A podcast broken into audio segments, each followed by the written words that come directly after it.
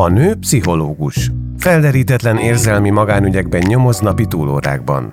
Szereti a mozit. Különösen azokat a filmeket, amelyek kiragadják a mindennap hallottán, mégsem hétköznapi történetekből. Hálás, ha a vetítőben olyan érzelmi útvesztőbe kerül, amelyben elfelejt rendelni. A férfi újságíró, műsort vezet a rádióban. Másokhoz hasonlóan minden moziban saját történetét keresi. Időnként meg is találja. Jó viszonyban van a happy end bár határozott különbséget tesz a légből kapott és az égből kapott befejezés között. A férfit és a nőt még Bridget Jones hozta össze élő adásban az évezred elején. Aztán más hősnőket és egyéb hősöket, újabb és újabb filmcímeket vetett vele párbeszéd, amelyeknek csak a műsoridő szabott határt. De mert az akkor megkezdett témát azóta sem tudták lezárni, ebben a podcastban folytatják egymás győzködését. Igazából szerelem. Avagy a szerelmes filmek és az életünk. Tarianna Mária és Horváth Gergely beszélgetései.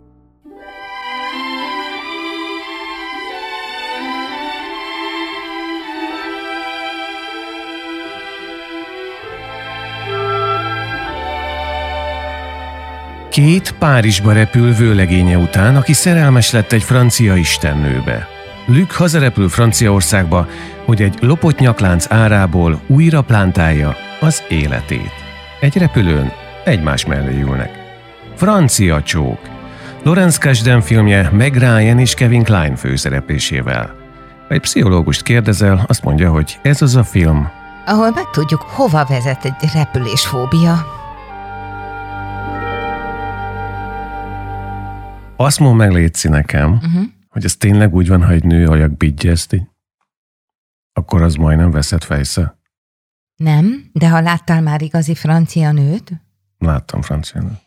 Akkor valóban az ajak bigyeztésben inkább egy pici alsó csücsörítésnek mondanám, van egyfajta olyan franciás nézés, ez kétségtelenül így van, amitől egy férfi tényleg elkezdhet bizonytalankodni, hogy most elfogadás vagy nem elfogadás van a túloldalon. Uh-huh. Bizonyos szempontból én is egy kicsit elfogult vagyok, a francia nők különlegesek.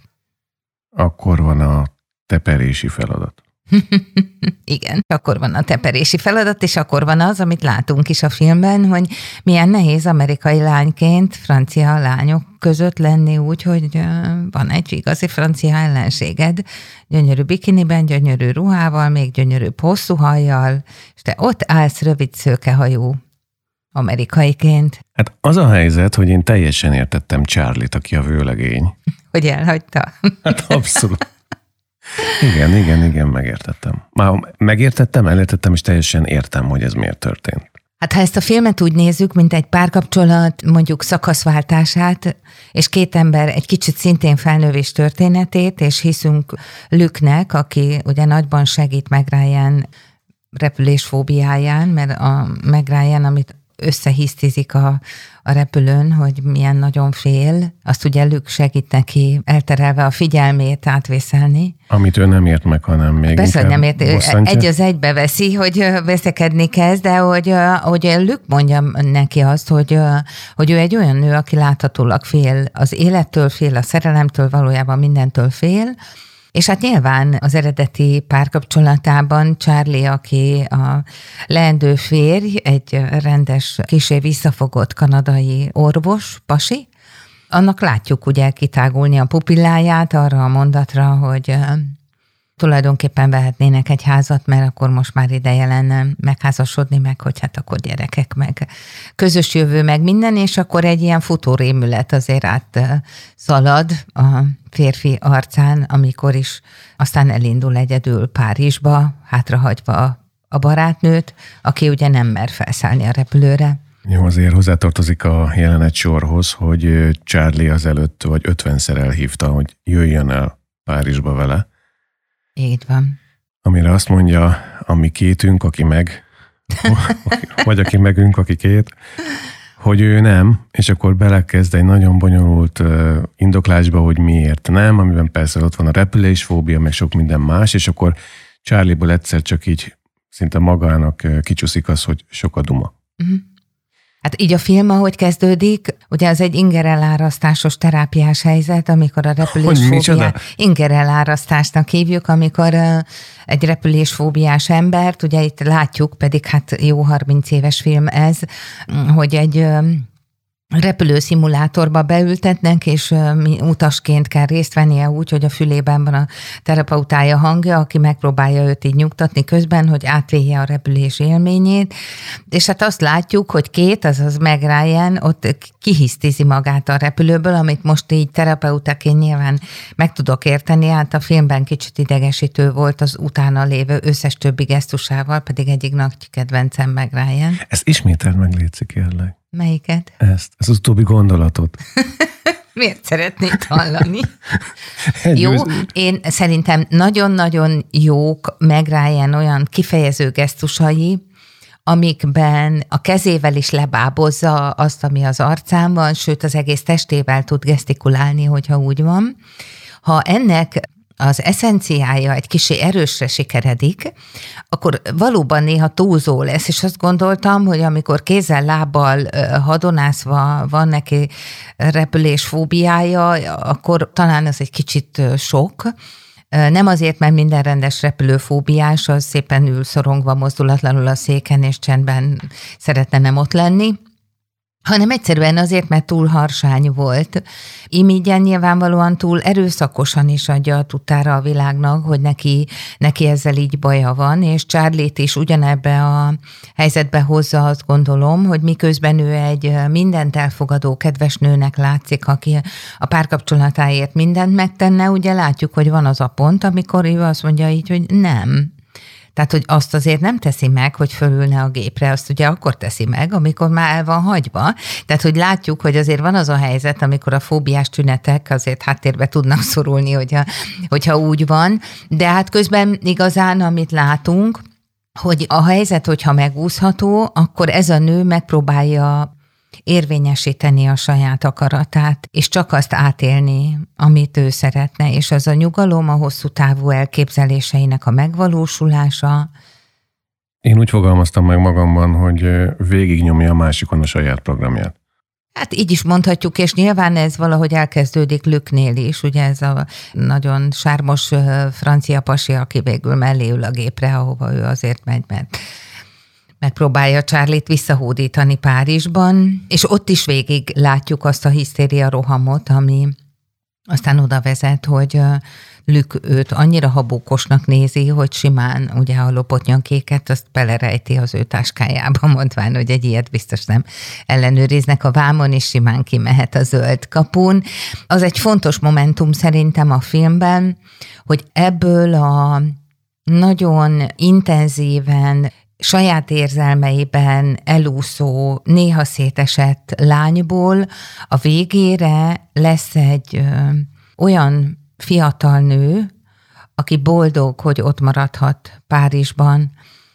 Egyetlen egy furcsa dolog van, amin így egyébként terapeutaként elgondolkoztam, hogy megrájön egy olyan nőt vagy lányt mutat be, aki ugye már a házat Charlie-val Kanadában is a saját dugi pénzéből gondolta megvenni, vagyis hogy alapnak betenni. Tehát olyan, mintha azt mondanám, hogy ezt a helyzetet megpróbálta elősegíteni, tehát a saját pénzét beleadni, de azt is mondhatnám csúnyán, hogy hogy azért így megvásárolni ezt a helyzetet. Hogy akkor az nem egy megkapott helyzet, hanem az egy megvett helyzet bizonyos értelemben, és ugyanez a motivum visszaköszön, amikor ugyanezt a pénzt, amit nem Csárléval egy házra költ, ugye egy fondorlattal tulajdonképpen nagyon nagy lelkűen Lüknek adja, azért, hogy megvehesse azt a szőlőbirtokot, amin elkezdi az életét. Egészen pontosan azért ez úgy zajlik, igen, hogy a azért, hogy a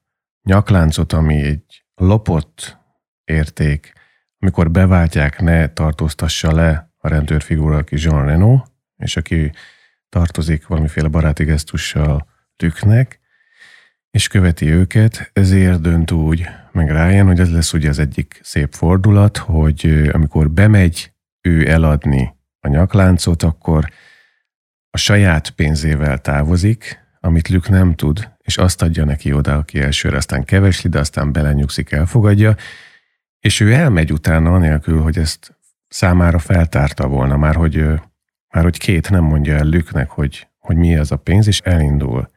És a rendőr barát mondja el, hogy mi a történet, és úgy lesz aztán happy end. Igen, de mondjuk lehetett volna a filmnek egy olyan története is, ugye, hogy ő besétál a nyakékkel, mert hát hisz ez a rendőr főnök alkúja, hogy legyen a nyakék az ékszerésznél, és akkor Lük szabadon távozhat.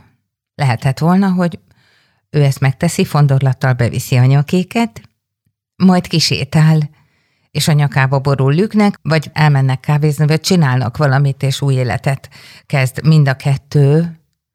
De hogy addigra nyilván ez a fordulat, hogy egy fiatal nő az összes porolt pénzét egy alig megismert francia pasira költse, ezt mondom furcsának. Ja, értem. Tehát, hogy nem hogy, volt elég mélységű az ismeret, hogy odaadja neki a de, jövő de, zálogát? Mm, Hát igen, túl nagy lelkű a gesztus. Már majdnem, hogy érthetetlen. Most hirtelenjében az, hogy mennyi volt akkor 45 ezer dollár, vagy 45 ezer 752 dollár, azt nem is tudom, de minden esetre azért már egy szabad szemmel látható összeg, amiért meg lehet venni egy nem kicsi szőlőfarmot. Provence-ban. Provence-ban, igen. És ez akkor azt fogja jelenteni, hogy Lük egy olyan ajándékot kap tulajdonképpen, úgy kapja, hogy nem is tudja, hogy kapta, és viszont amikor megkapja, akkor látjuk, hogy már nagyon régóta nem kapott semmit, mert ő szokott általában elvenni másoktól, de kapni azt nem nagyon.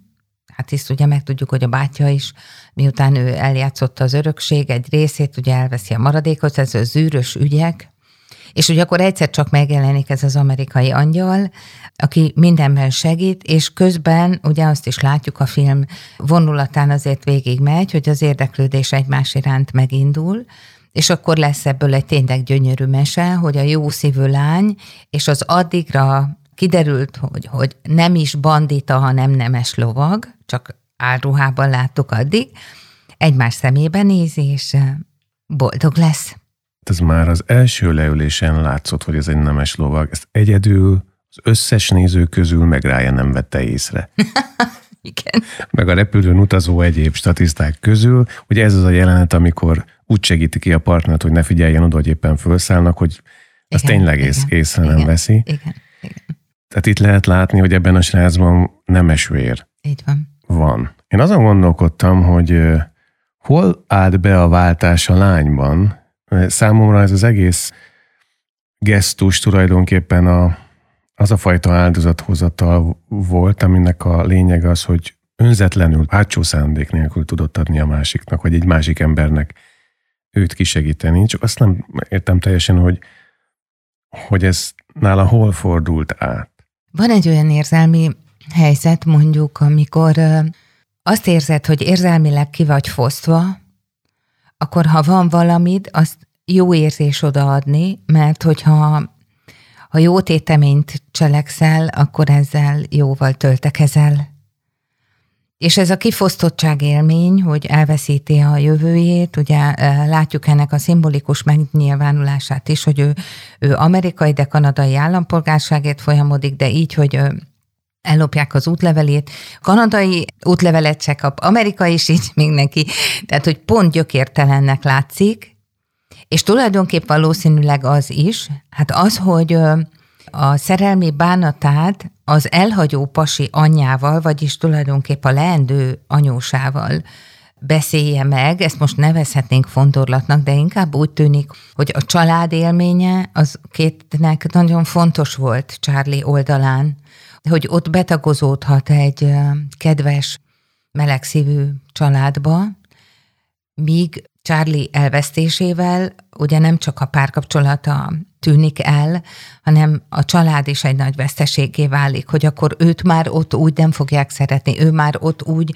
nem fog megjelenni, ő már ott nem fog unokákat vinni a vasárnapi ebédlőasztalhoz, és ez szerintem egy olyan nehéz élmény, amikor egy nő hirtelen nem a pasiát veszíti el, hanem mellette még négy embert, ami után érthető, bár tudom, hogy én mondtam, hogy fura, hogy pénzzel hidal át helyzeteken, de hogy azt adja, amilyen van, és pénze van, mása sincs. Már úgy értem, hogy valószínűleg azt azért így nem lehet átélnie még, hogy Lük őt igazán akarná.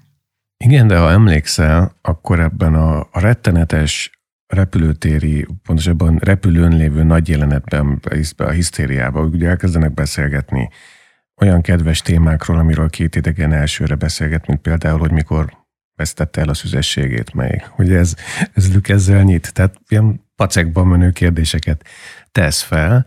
Ebben az egész hisztérikus bármiben volt egy darab dialógus rész, ami viszont nálam legalábbis letette az alapokat a Meg Ryan addig nagyon idegesítő figuráján belül, ez pedig az, amikor a csókról beszélt. És ez volt az, amire egyébként a Lük figyelt, vagy már másképp figyelt. Hát és megrendül az első csókjuk után a vonaton. Így van, igen, a francia csók, a szerelmesek csókja. Igen, igen. Úgyhogy arra meg is rendül, ahogy mondod, igen.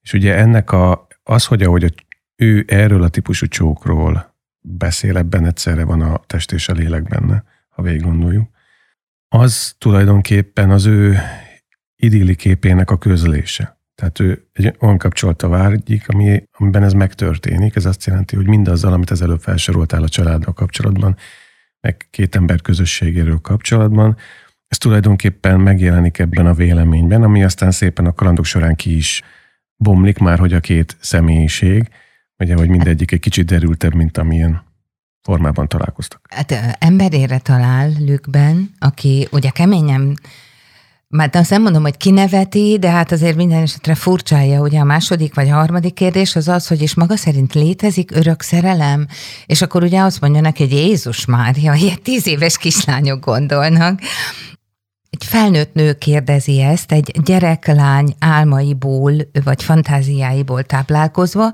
ugyanakkor meg ez a gyereklány fantáziákkal felszerelt fiatal nő azért arra nagyon ráérez, hogy Lük viszont egy nem csélcsap, hanem egy az intimitást nagy évben elkerülő férfi ha emlékszel az első szexuális élményéről, ugye Lük mit mesél, hogy el tudott menni egy kurvához, de már annyi pénze nem volt, hogy csókolózon, és akkor gyűjtött annyi pénzt, hogy lehessen visszamenni csókolózni, és mert visszament 30 is az percig. Érdek, mert őt is az érdekelte 13, nem? 12 évesen. Így van, így van. 30 percet lehetett csókolózni.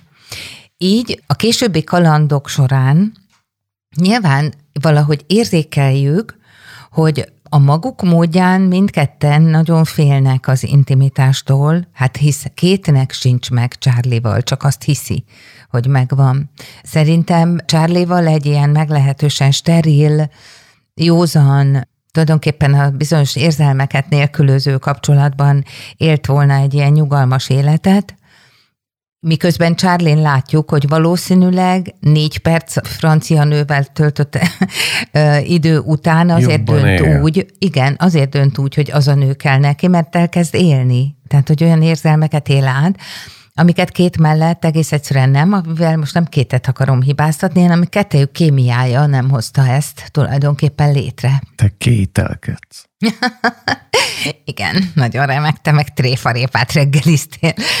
Na de szóval, hogy az intimitást nagy ívben kerülőlük, azért barátnőkről nem nagyon tud beszámolni, és ugye már majdnem a film végén járunk, amikor, amikor megtudjuk, hogy azért neki lehetett volna szintén egy sima útja Provence-ban, hogyha az édesapjuk halála után a bátyával közösen megörökölt szőlőbirtokot ő valahogy nem veszíti el, akkor ő szépen ott élhetett volna, és akkor ehhez képest mit látunk, amikor megérkeznek az ő szülőfalujába, akkor ugye leülnek egy pohár borra a főtéren, és aki oda rohan, a báty, először is jóval kisebb, mint Lük. Másodszorban úgy néz ki, mint egy adóhivatali adminisztrátor, vagy nem tudom, ilyen izé, jogi személy, öltőnyakkentő, egy bürokrata, pontosan. Bürokrata. Igen.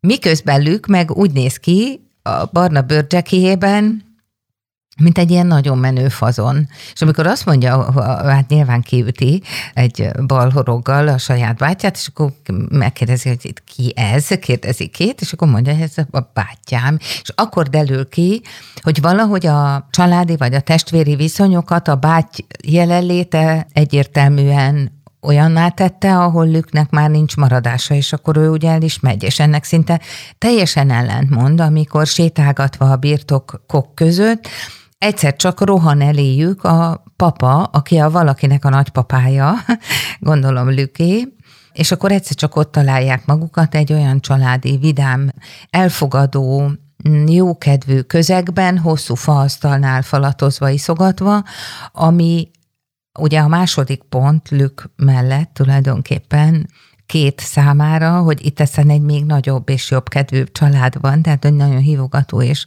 vonzó ez a környezet. De ez a jelenet közvetlen azután van, hogy elhangzik az az érv, hogy miért gyűlöli a bátyja őt, vagy miért így támad rá, túl azon, hogy megnyerte tőle pókerben azt hiszem a saját részét, ami ugye nem lenne haragra ok, hanem az a haragra ok, hogy ezután a feleségével és lefeküdt. Lefeküdt a lük. Igen. Ami mondjuk azért már egy tett. Az egy tett. Nyilván most én nem akarok semmiféle védőbeszédet mondani, mert nyilván ez egy nagyon nem szép dolog, de a forgatókönyvíró teljes mértékben ránk bízta, hogy mit gondolunk a testvérek viszonyáról, és mondjuk Lük természetét legalábbis picit megismerve azt gondolhatjuk, hogy itt ez valami fura dolog lehetett, hogy létrejött. Igen, és hogyha megvan az a jelenet, ami nem sokkal ezután jön, amikor megmutatja kétnek azt, amin ő dolgozik, mert ugye egy plántálni szeretne egy új típusú bort, amit ő különböző oltásokból szintén hoz egy ilyen értékes oltást az Amerikai Egyesült Államokból.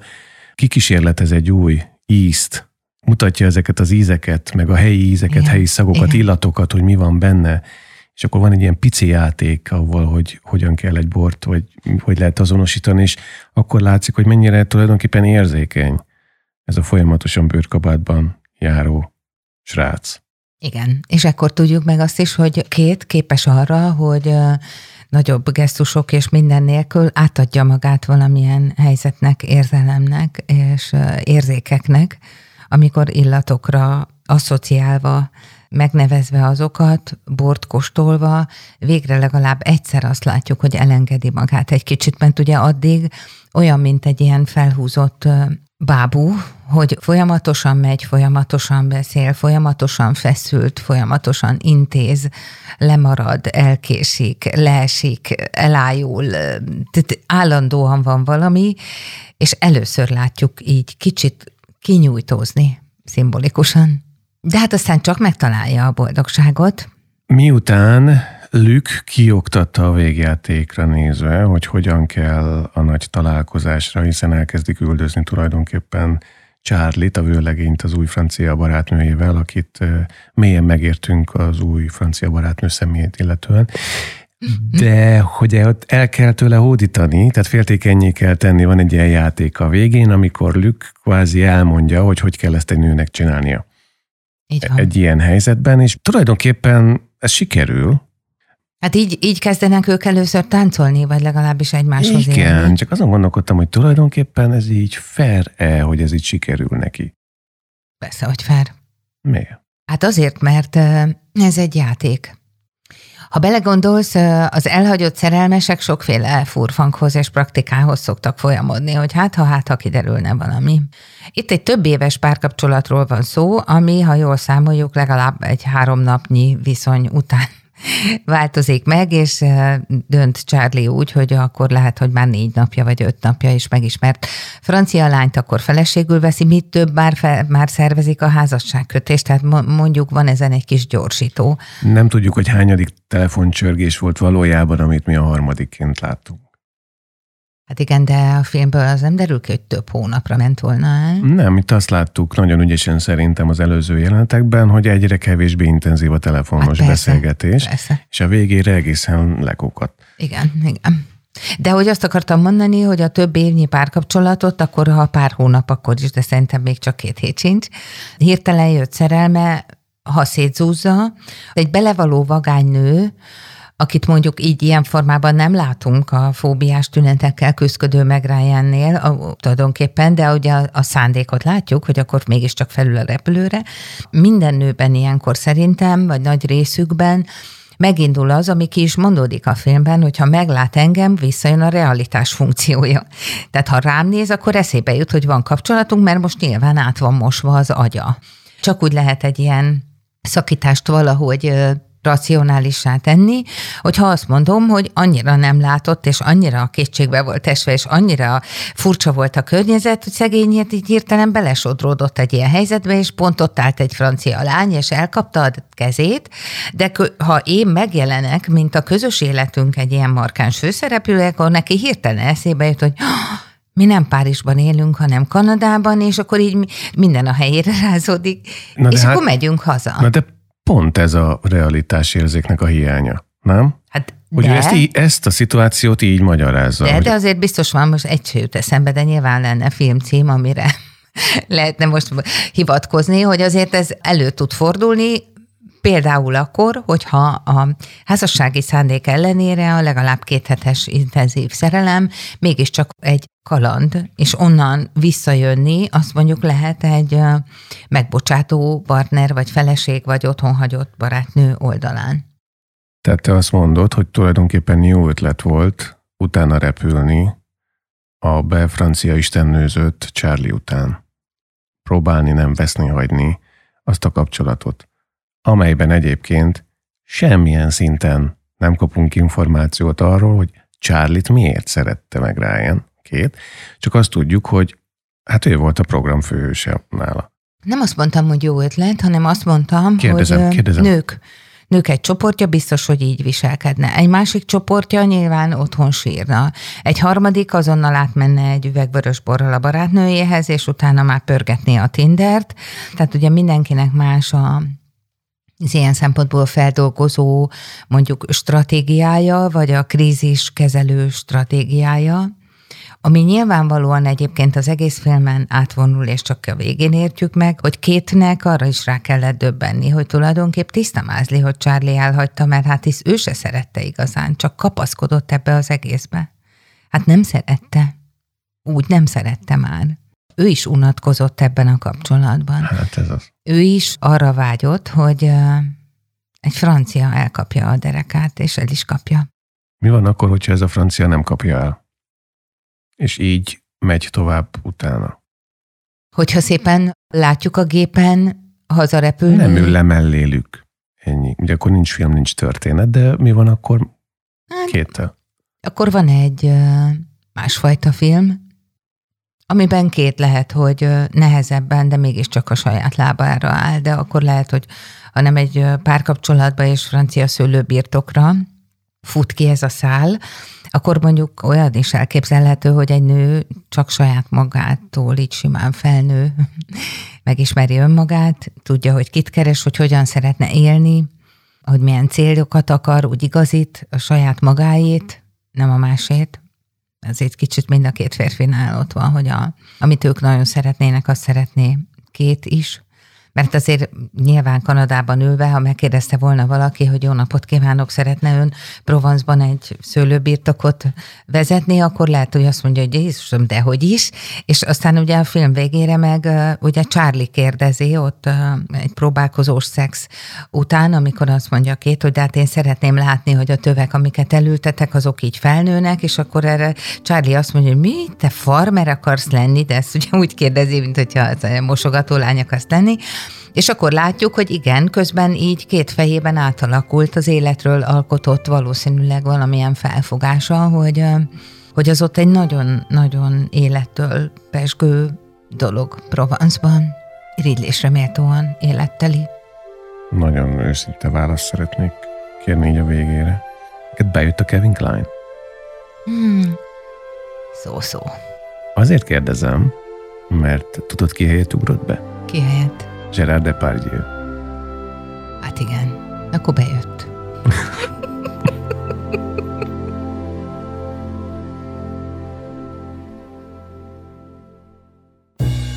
Kedves barátaink, köszönjük szépen a kitüntető figyelmeteket. Az Igazából Szerelem Podcast sorozat első és ez a jelenlegi második sorozata, amelynek hívószava tehát a kaland. Megtalálható a Kultúrfitness különféle podcast felületein, és ide írjatok nyugodtan, várjuk, hogy milyen észrevételeitek vannak, közben dolgozunk az új terven, úgyhogy filmötleteket is várunk szeretettel. Köszönjük a figyelmet! Köszönjük bizony!